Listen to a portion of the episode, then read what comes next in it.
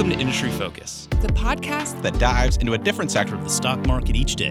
I'm your host, Emily Flippen. I'm Jason Moser. I'm Nick Sciple. I'm Dylan Lewis. And today we're talking financials. Today we're talking consumer goods. Wild Card Wednesday. And we're talking energy. And today we're talking tech. Let's dive in. It's Friday, November 19th, and we're talking about another S1. I'm your host, Dylan Lewis. I'm joined by Fool.com's airhead advocate of automating asset accumulation, Brian Feroldi. Brian, I want to note that you write your title. I don't write your title, so that's you calling yourself an airhead. I am not calling you an airhead. I feel like that's at least 25% of the prep that I do for these shows is coming up on the name for myself, but I have fun doing it, and that's what matters. I think our listeners enjoy it, and I certainly enjoy the tongue twister to kick things off. I will note we are talking about a company whose name starts with U. Usually we get alliteration leading into that. We're talking about UserTesting today. Um, didn't tip that with our title, but this is a super interesting business. I think a very sign of the times type company, Brian. Um, and we are talking about it largely because we had two listeners write in. Shout out to James and Steven, uh, two folks that wrote into the show uh, wanting to talk about this one. Uh, this is brand new, Brian. Just came public this week. And I'm really glad James and Steven brought this to our attention because this company is pretty small. It's valued today at about $2 billion. Didn't really move much based on the IPO, currently trading right around its IPO price. But this would have flown under my radar if it wasn't for James and Steven highlighting it. I'm glad they did because this is a very interesting business. Very interesting business. I think one that kind of squarely gets at world where the world is going, and those are always very interesting businesses to check out. Um, why don't we kick kick off right away with the mission uh, to empower every organization with the breakthrough perspectives they need to deliver truly exceptional customer experiences using human insight. It's a little buzzword heavy, Brian, but it does do a pretty good job of explaining what this company does. I like mission driven companies, and I like that the company put this right up front. To your point, you could probably delete about half the words in there and get the insights that they're going for, but it does spell out what this company is trying to do. Yeah, and and if you want the plain and simple version of it, it basically helps businesses see experiences through the customer's eyes. Uh, I'm going to pull directly from the S1 here so that they can kind of explain in their own terms. They say we have pioneered a video-first, enterprise-grade software as a service platform that enables organizations to see and hear the experiences of real people as they engage with the products, designs, apps, processes, concepts, or brands. A platform c- captures authentic, credible, and highly contextualized customer perspectives from targeted audiences who have opted in to share their thoughts, whether digital, real world, or omni channel experiences. So, Brian, this is basically a business that gets your core user, whoever you're able to identify as your core user, um, puts products or experiences, it could be unboxings, it could be site layouts, in front of them and then gets their organic reactions. Yeah, it's a really cool, interesting, interesting product that this company has has made, and they call out that the problem they're really trying to solve is collecting user feedback in real time. Currently, is not easy. It's hard to find consumers for businesses to connect with that are willing to to do this. Uh, the way that companies, enterprises do this nowadays is they pay an ad agency, uh, an agency, uh, tens of thousands of dollars to go out do this kind of testing, and there's often a long delay in the feedback loop where it takes months for them to get a report. And if the report has any actionable feedback, it's possible that the product or the website has already changed. So UserTesting's product dramatically uh, speeds up that uh, that process. It's really cool. I actually went on the website to kind of test it out. Basically, you go in there as a brand you want you can ask any question that you want. So you want to validate your unboxing experience or how your user website uh, works. You fill out some forms to target exactly the kind of audience that you're uh, you're going for. And within a matter of hours you will have real world feedback of customers using your product or or website back to you. And the company also has automated software that scans through the videos as these users are using the product to highlight any moments of frustration or excitement it's a really cool technology. Yeah, I was watching a video that one of the co-founders did. It was it was an interview, and it was just kind of talking about the genesis of the company. And he was a he was at Apple at one point, and he had watched this uh, this breakdown basically of users unboxing uh, an Apple laptop and trying to get an Apple laptop set up. And we generally think of Apple as this super intuitive company, right? Plug and play, um, very easy, very user friendly. Um, and and yet like there were still complications that people ran into in trying to do that. Um, and and that process of understanding exactly where the pain points are for your customers it's a huge part of that iterative product design um, or website design or whatever that experience might be um, and making it as easy as possible. Because ultimately it doesn't matter what you're able to promise people. If, if, if the interface isn't intuitive if the unboxing isn't intuitive it's not going to land for them and if you are designing a product, if you ever designed a product or a, a graphic or, or anything like that, you have it in your way how you want the user to do it, but when the user actually uses it, oftentimes they're looking at completely different things uh, than than you want to. I experienced this firsthand when I was uh, working for the company uh, prior to the Motley Fool, way back when I was making uh, the user guide, and we had this whole unboxing experience that was supposed to be magical for the user, and we watched some videos that users posted on YouTube. This is way back in the in the day of them doing that, and we were like, oh my god, they're not doing anything the quote unquote right way. Yeah, it's amazing. You have this idea of how things should go in your head, and that's true whether you're creating content, uh, whether you're trying to explain something to somebody, um, or, or, whether you're trying to build an experience that's intuitive. Whether it's uh, you know navigating a video library um, or navigating an e-commerce website, um, and ultimately what you have in your head does not get transmitted over to your customers. And so you need to be able to understand how they are looking at these things.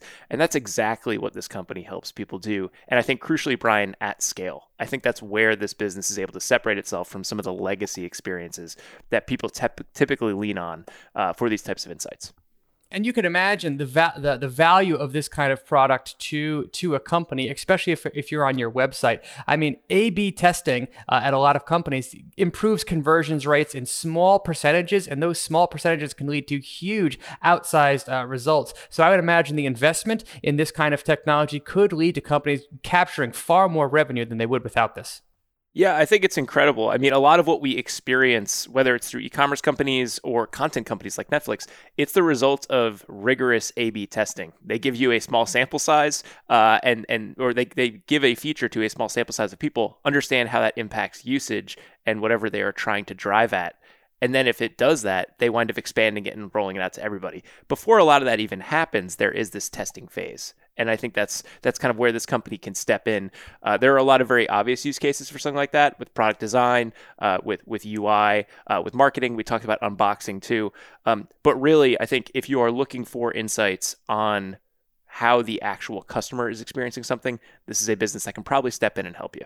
For sure. And what's also nice about this product is they do have some built in integrations with many of the leading products uh, that in the market today. Uh, the company calls out, for example, that this works seamlessly with products by Adobe, uh, by Qualtrics, uh, by Slack, by Atlassian's products Jira and Trello. We both know that that integration leads to higher satisfaction and increased stickiness. Yep. And Brian, when I put the company in the company's own words, pulled directly from their S1, I said SaaS right up there, enterprise grade software as a service company. Uh, no surprise here when we look at the business model um, and the relationship that they have with their customers. Two main revenue sources for this business we have subscriptions, 94% of their total revenue, and we have professional services, 6% of the total revenue. Pretty typical dynamics here, right? Most software as a service companies have that breakdown. They kind of have to have that professional services revenue. Yep, for sure. Subscription revenue, the one that we care about, that is high margin and makes up about 93, 94% of total revenue in any given quarter. Professional services revenue, that's the hand on test, uh, hand holding for companies that want help getting up and running with the product. Uh, that is a necessary evil for a lot of these uh, software service companies. It is worth noting that they actually have a positive gross margin on that business. It's a lower gross margin than the core business, but it is still there. Uh, still, it's a pretty typical uh, model that we've seen with this company. Yep. You put it all together, uh, about $135 million in trailing 12 month revenue, uh, stacks with about what you'd expect for a, a $2 billion debut for this business. 44% top line growth in the first half of 2021. That high revenue number uh, coming from the subscription base means pretty strong gross margins, Brian, 73%. Uh, and we've actually seen them expand a little bit from uh, where they were in 2020. Uh, as you also might expect with a business like this, Brian, losing money and uh, sales spend is, is really the culprit. Yeah, one of the things that the company calls out is it believes that it is primarily competing against companies doing this for themselves. We've seen that with many SaaS companies, and there are pluses and minuses to that. When you are opening up a, brand new market for yourself, uh, that's great. The competition isn't as intense. The downside is there's a massive education spend that has to go in to educate customers as to why they need this. As a result, we see heavy, heavy spending on on sales, uh, sales and marketing, which is the number one cost. Uh, the number two cost is research and development, and the number three cost is overhead. Uh, but those costs are pretty heavy, and as a result, this company is losing money on a net income basis and a free cash flow basis. Yeah, I think um, you know, as you would expect for a business that is in this stage, and and I'll say like, we'll get into a little bit with the competition discussion, but I don't know that there are a lot of businesses doing precisely what this company does that are very big at this point. I think that there are elements uh, of this company that exist in other offerings. Um, and there are small players that that kind of do precisely what it does. But there's no one that's that's really big that has uh, kind of absorbed this market yet. And so yeah, they're they're going to have to do a lot to educate their customers, and they're going to have to prove to them that it's worth going with them instead of whatever they have in terms of in-house operations already. Um, you mentioned the losses, losses, Brian. What's nice is even before IPO, this company had a pretty decent amount of cash on the balance sheet, did not seem to have much in the way of long term debt.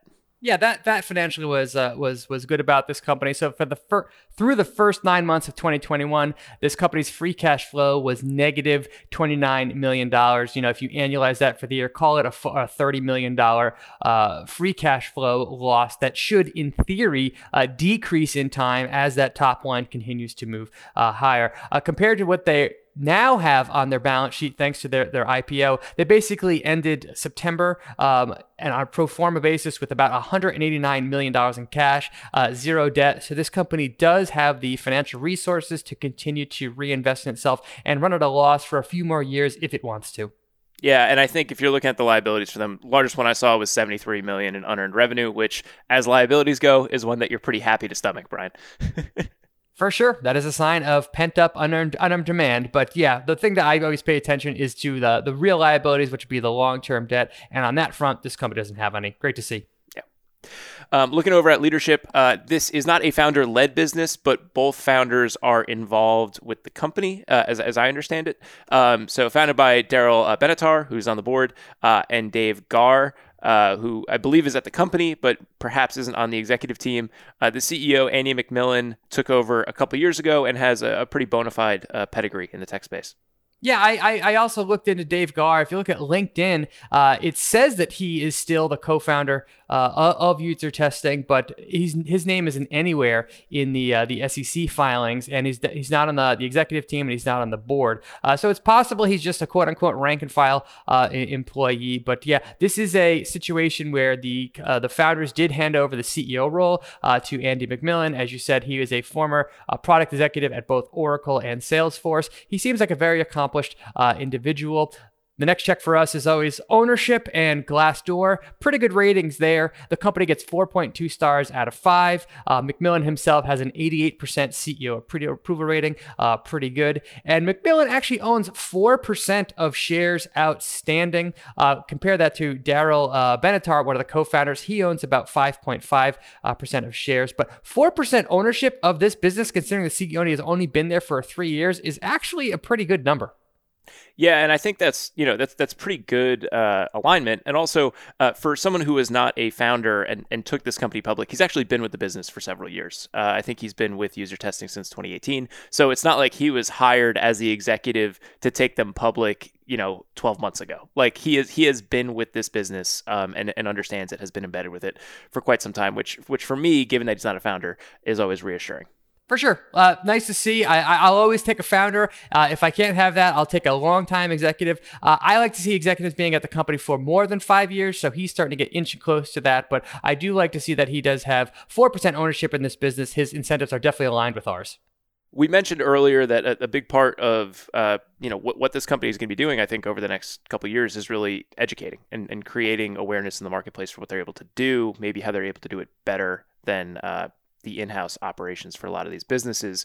Uh, we see already, though, there there are some pretty big names on the customer list for this company. The company has already signed up more than 2,100 customers in total, and this is from a wide range of industries. Uh, a couple of flagship customers they have: uh, DocuSign, Microsoft, Subway, Lowe's, Puma, Albertsons, Pitney Bowes. It is nice to see that they have uh, signed on a lot of companies, not just tech companies that are from so many different industries.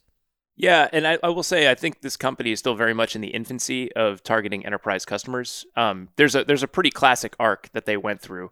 They started as a pay as you go model when they were founded back in 2007. They transitioned to subscription about a decade ago, uh, and now that they've reached a certain size, uh, they are firmly in SaaS and they are targeting these enterprise customers. Tough to do that until you're a business of a certain size, Brian. Um, but I think we are going to see increasingly more and more big names start joining that customer list. Yep. And and what's nice to see is as of the middle of 2021, uh, some of those customers are spending a, a substantial amount of money uh, with UserTesting. Uh, as of again the middle of the year, they had 249 customers that are going to spend at least $100,000 uh, with this platform in any given year. The company also did give us the number that we love, a dollar-based net revenue retention rate. This number isn't as sky high as we see with some other businesses, but overall for a software-based solution, it's pretty good. Uh, it was 117 percent in the first half of 2021. As of the most recent quarter, that did tick up a little bit to 119%. Clearly shows that the company is doing a good job at not only hanging on to its customers, but gradually upselling them over time too. Yeah, and, and I will note we always like to look at customer concentration. If you go back over some of the recent years, they have not had a business uh, comprise more than 10% of accounts receivable. So we didn't see a lot of concentration. That changed once we got to 2021. Uh, they do have one customer uh, accounting for approximately 18% of accounts receivable as of midway through 2021. The the con of that is there's a little bit of customer concentration there, Brian. The pro of that is they it looks like they signed a pretty big contract with somebody. Yeah, I, and it is accounts receivable. Importantly, it's not it's not sales, so it is going to be on the owners of the company to collect, against them, and it is a little bit eye-opening that they haven't collected as of yet. So that will be something to watch. But overall, the company does have 2,100 customers. It's broadly diversified, so I I'm not going to knock this company at all for having any customer concentration issues. We talked a little bit earlier just about how this seems like a business that is where the world is going. We, we know that these digital businesses, these platforms, uh, these e-commerce storefronts, it is such a test and learn, iterate environment. Um, I I can't think of uh, a, business that is better positioned to help benefit from that than than a company like this. It seems like there's plenty of opportunity here in front of UserTesting. The company did put out some TAM numbers in its uh, in its S1, and these do come from third parties such as S&P, Capital IQ, as well as IDC. Both numbers that uh, that the company that those entities threw out were in the 41 to 47 billion dollar range. Uh, compare that to the trailing 12 month revenue, 140 million, and the opportunity is clearly huge. Uh, what's more, the company's growth strategy is pretty similar to what we see for any given SaaS company. It's land new customers, roll out new products, upsell existing existing customers, create new partnerships, and expand geographically. One thing that I was pleasantly surprised to see was that this company already has a presence in international markets. 18% of revenue is currently gathered from outside of, of the United States. The company believes that there is a meaningful room to improve that number over time. But the fact that it's 18% already shows me that this concept does translate into international markets. Yeah, and I think there's nothing inherently North American about what they are doing here. The challenge, I think, as they look to scale things internationally, is they want to make sure that they have the user base for the audience that these businesses are looking to test. And so, you know, in a way, this is kind of a marketplace, right? They connect people that are in parts of you know various demographics um, and kind of check the boxes for who companies are trying to get in front of um, they they need to be able to connect those people with the companies, and so they need to establish that base of testers um, and people that can provide feedback. But I mean, there's nothing to say they couldn't do that. Yeah, and it is worth pointing out that if you're interested in becoming a tester of one of these products, you can go right to Users Testing's uh, website and, and sign up, and they they they pay something like ten dollars for for five minutes or more. You can do uh, more detailed uh, analysis. I think it's up to thirty to uh, even hundred dollars uh, per hour to become a tester. So, like you said, I do think there are some network effects at play here. Once you get to a certain size of users on your platform, you can help your customers to target exactly who they're looking for, so that that is a dynamic uh, for investors to be aware of. Yeah, and I'll, I'll give a shout out to our listener Stephen here. Um, in in the email that Stephen wrote us, uh, mentioned that he, was an on and off tester for some time to, to make some side money uh, and noted that it has been harder to qualify for the tests, um, which to me, Brian, is a sign that uh, the quality of the testers is improving, and, and that's what you want. Um, but I also love just the, the boots on the ground type approach, the, the, the firsthand experience with this business. Um, we talk about all the time how it's so important to get the perspectives of users. Love that in this email that we got from one of our listeners, even proposing the idea for the show, we got a little bit of that. Yeah, for sure. Nothing beats firsthand experience. So it is it is good to see uh, those uh, those kind of uh, uh qualitative uh, factors. So when it comes to risks, uh, I, we've talked about it a little bit. I don't know that there's anyone that does precisely this in a big way in the mid cap or, or, large cap space. I think there are elements here that um, exist at some bigger offerings, um, but in doing my homework on the competition, Brian, I saw that there are a couple of small players that operate in a very similar space. There's UserZoom and there's TryMyUI. Um, and, and they are quite similar in that they're, you know, trying to harness user experiences, get them in front of companies in a way that scales. Um, but I, I don't really see anyone that's bigger than them that is squarely focused on this market it seems to be a differentiated business model too. Keep in mind the traditional way that uh, companies would do this is they would hire a consultant group to, to come in, perform these user tests, and and provide a uh, report after the fact. You can you can uh, UserTesting's tools allow you to essentially do that yourself quickly and get the results back uh, very, very, very fast. So it is kind of disruptive to to to to, to that market. Uh, to your point, though, they do have some closer direct competitors with UserZoom and TryMyUI, but they do seem to be the big, the top dog in the space. Yeah, and there are other big businesses that get at pieces of this. There are, you know, there's online sentiment and survey companies, Qualtrics, Medallia, SurveyMonkey, a business we've talked about on the show before. Uh, there are analytics companies uh, like Google Analytics, for example. We use the Fool. Um, and then, you know, there's uh, research firms like Kantar. Uh, there's panel aggregators. There are a lot of people that get at the bits and pieces of this. I think the sauce for this business is uh, the fact that it's virtual, the scale that it's able to offer, and probably the speed that it's able to offer in addition to that, the software that they have that helps to comb through the actual user videos themselves and kind of automatically pull out uh, the, the, the, key parts. If you've ever tried to sit through a video recording of somebody doing something, there's a lot of data that, that goes in there. So having software that kind of automates that product is key. Yeah, Brian, I, I, would almost say looking at this business, I see the bigger risk of them not being able to convince people that it's worth outsourcing this uh, if they have in-house operations already, especially if they're targeting enterprise customers. Um, based on the the competitive landscape, I, th- I feel like they're actually in a pretty good position to seize the greenfield in front of them. I, I, I would agree with that. I mean, my biggest knock against this company is that it's spending so much money on sales and marketing that it's uh, that it's not producing any uh, net income or free cash flow at the time. On the flip side, as long as the company is rapidly growing its user base, which it's doing, keeping customers, which it's doing, and upselling them over time, that's an investment that this company should keep the gas on for as long as possible. Uh, what's more, the company didn't need to come come public. I think this was in some ways both a financing event and a marketing event uh, for, for UserTesting. So on that front, we might see an acceleration in this company's business. Yeah, I think that's right. I think I think it's absolutely dead on. Um, and and you mentioned some of the things that were on my list for you know the concerns, the risks, um, and and that's you know some of the financials. But it makes sense with the stage that this company is at. Um, I do think you know one thing that we have to keep in mind with a company like this is, in addition to the fact that they have to educate a lot of customers, I think what this product fits into in terms of the hierarchy of decisions is is lower and maybe a little bit less necessary than some other software providers that are out there that we often talk about on the show.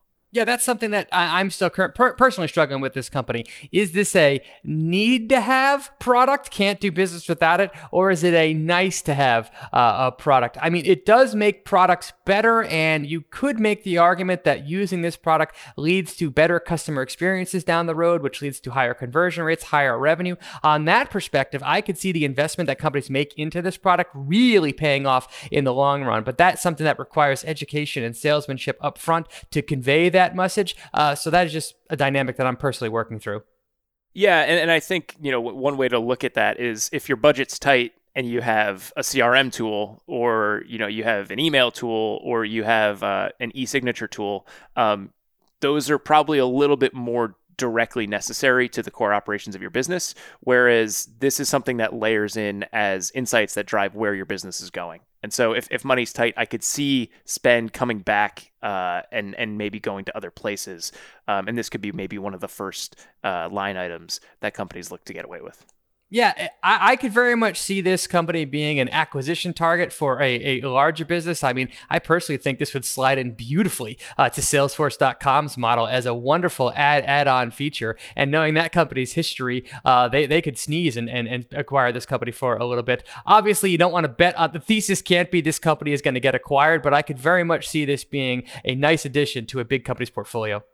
Yeah, from your lips to Mark Benioff's ears, Brian. Uh, uh, we talked about some of the, the things we're concerned about. I do think there are a lot of things to be positive about with this business. One of them being market leader, and it feels like where the world is going. Um, traditionally, that has been a pretty good investment case uh, as you're looking at software players yeah, there's more. There's definitely more to like here uh, than there's not to, to like here. Uh, it's a market leader. Uh, the SaaS model, model is often awesome. Uh, the founders are, are, are still involved, even though they're not involved in the day to day. They still have their their handprints uh, on it. Uh, good good Glassdoor ratings. Glass the gross margin is high, and I think can continue to rise. An impressive list of customers and a differentiated product. when you layer in that fact, I don't think the stock is trading at a crazy valuation either. Somewhere around say 12 to 15 times uh, sales, that is not a number that is pricing in tons and tons of hyper growth. So if this company can continue growing as it just reported, uh, there's upside here. Yeah, and I think this is the kind of business that can probably find revenue acceleration depending on the customers that they bring on, especially with the size that they currently are. So I, I think that valuation number is very reasonable. For me, it's a watch list stock and, and one that I'm, I'm really glad that our listeners put on our radar. Um, one that I'll be keeping tabs on and seeing, you know, are, are we going to continue to see the growth rates that we've seen? Are we going to see the adoption? Can they make that case to these enterprise customers? If so, I think there's a very compelling business here. Yeah, uh, I'm right there. I mean, at first glance, looks really good, but I want to see how this company performs as a public uh, company before I would get more excited about it. Let's see those earnings reports, right, Brian? You got it. Brian, thanks so much for joining me on today's show. Anytime, Dylan. Hope you feel better. Thank you. Appreciate it. Listeners, that's going to do it for this episode of Industry Focus. If you have any questions or you want to reach out and say, hey, shoot us an email at industryfocus or tweet us at mfindustryfocus. If you want more of our stuff, subscribe on iTunes, Spotify, or wherever you get your podcasts. As always, people on the program may own companies discussed on the show, and the Motley Fool may have formal recommendations for or against stocks mentioned, so don't buy or sell anything based solely on what you hear. Thanks, Tim Sparks, for all his work behind the glass today, and thank you for listening. Until next time, Fool on.